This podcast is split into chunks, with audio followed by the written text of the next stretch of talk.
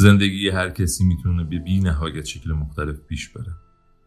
دن مثل نهنگی در اقیانوس خودش را به سنگینی روی تخت انداخت. کتاب صفر تا صد را برداشت سعی کرد تمرکز کند. دوباره کتاب را پایین گذاشت.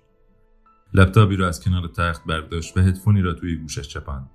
شاید می‌خواست به یک پادکست گوش کند. نورا احساس ضعف می‌کرد. انگار که فقط نصف نیمه آنجا بود. یاد حرف خانم علم افتاد که می‌گفت نامیدیش از زندگی او را به کتابخانه برمیگرداند. نورا احساس می‌کرد دراز کشیدن روی تخت کنار مردی که دو سال از آخرین ملاقاتش گذشته در مجموع کار عجیبی خواهد بود. زمان را از روی ساعت دیجیتال کنار تخت خان دوازده و بیست و سه دقیقه. دن همانطور که هنوز هدفون توی گوشش بود نگاهی به نورا انداخت. خیلی خوب. ببین می‌دونی اگه نمی‌خوای امشب واسه بچه دار شدن تلاش کنیم می‌تونی خیلی راحت بهم بگی. چی؟ منظورم اینه که می‌دونم اینطوری باید یه ماه دیگه صبر کنیم تا دوباره بدنت آماده شده باشه.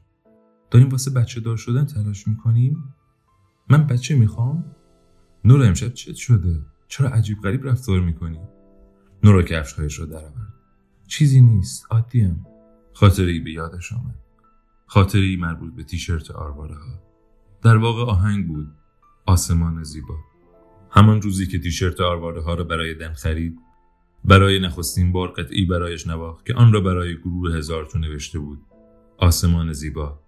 به حساب خود نورا این بهترین قطعی بود که تا آن روز نوشته بود. و از آن مهمتر قطعی بود که با تکیه بر خوشبینیش نسبت به آن دوران از زندگیش نوشته شده بود. زندگی تازش با دن الهام بخش آن قطعه بود. دن آنقدر با بیخیالی و بی اهمیتی به آن گوش داد که نورا حسابی آزرده شد و اگر تولد دن نبود حتما چیزی به او می‌گفت. دن گفته بود آره بدک نیست. نورا نمی‌دانست چرا چون این خاطری در تمام این مدت خودش را پنهان نگه داشته بود که حالا ناگهان سر بیرون بیاورد.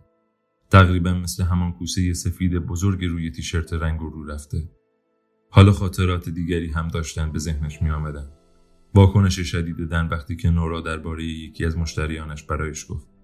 اش جراح و گیتاریست آماتوری که گاهی برای خرید کتاب موسیقی به مغازه تئوری ریسمان می آمد و از نورا پرسیده بود که دوست دارد با همدیگه قهوه بخورند یا نه.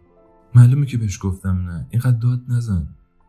اما بدتر از آن وقتی بود که نماینده ای از طرف یک ناشر مهم موسیقی یا در واقع ناشر موسیقی مستقلی که یونیورسال با آنها قرارداد داشت می‌خواست قراردادی با هزار تو ببندد. در آن موقع به او گفته بود که شک دارد رابطهشان دوام بیاورد.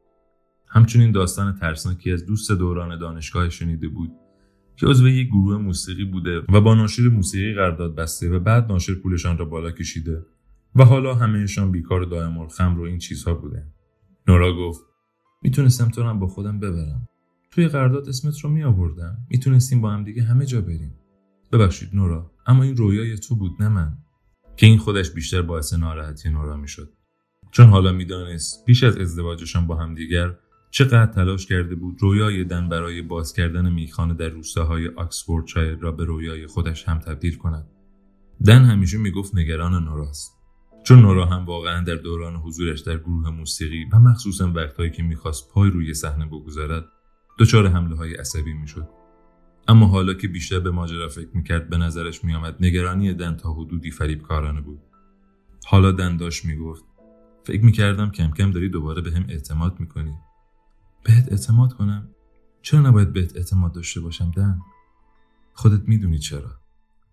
نورا دروغ گفت. معلومه که می‌دونم. می‌خوام از زبون خودت بشنوم.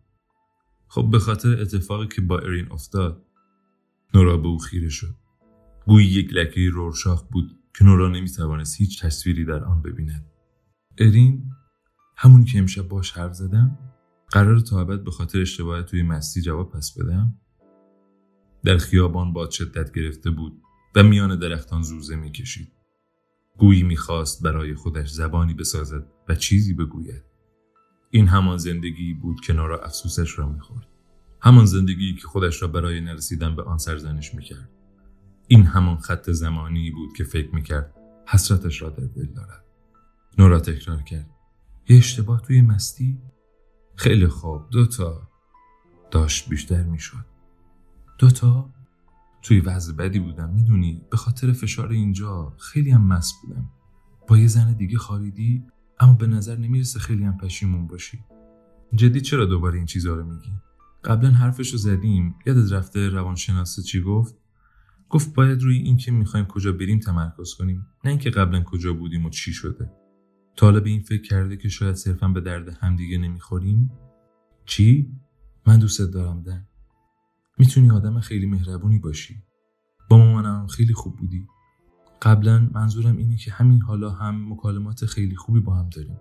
اما هیچ وقت این حس بهت دست نداده که از اونی که باید باشیم گذشتیم و عوض شدیم؟ روی لبه تخت نشست. در دورترین فاصله ممکن است در. هیچ وقت شده از داشتن من احساس خوشبختی کنی؟ می‌دونی چقدر نزدیک بود دو روز قبل از عروسی همه چیز رو لغو کنم؟ می‌دونی اگه نمی اومدم سر مراسم عروسیمون چقدر به هم میریختی؟ اوهو واقعا؟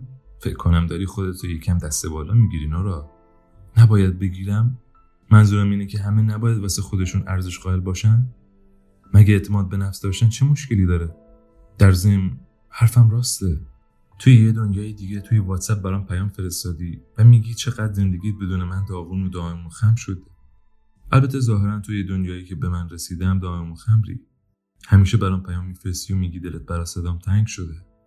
دن صدایی درآور ترکیبی از خنده و خورناس بود تا نشان بدهد حرفش را باور نمی کند. خب در حال حاضر اصلا دلم برای صدا تنگ نشده. نورا نمی‌توانست چیزی جز کفشش را در بیاورد. در نظرش غیر ممکن بود که حتی یکی از لباسهایش را جلوی او در بیاورد.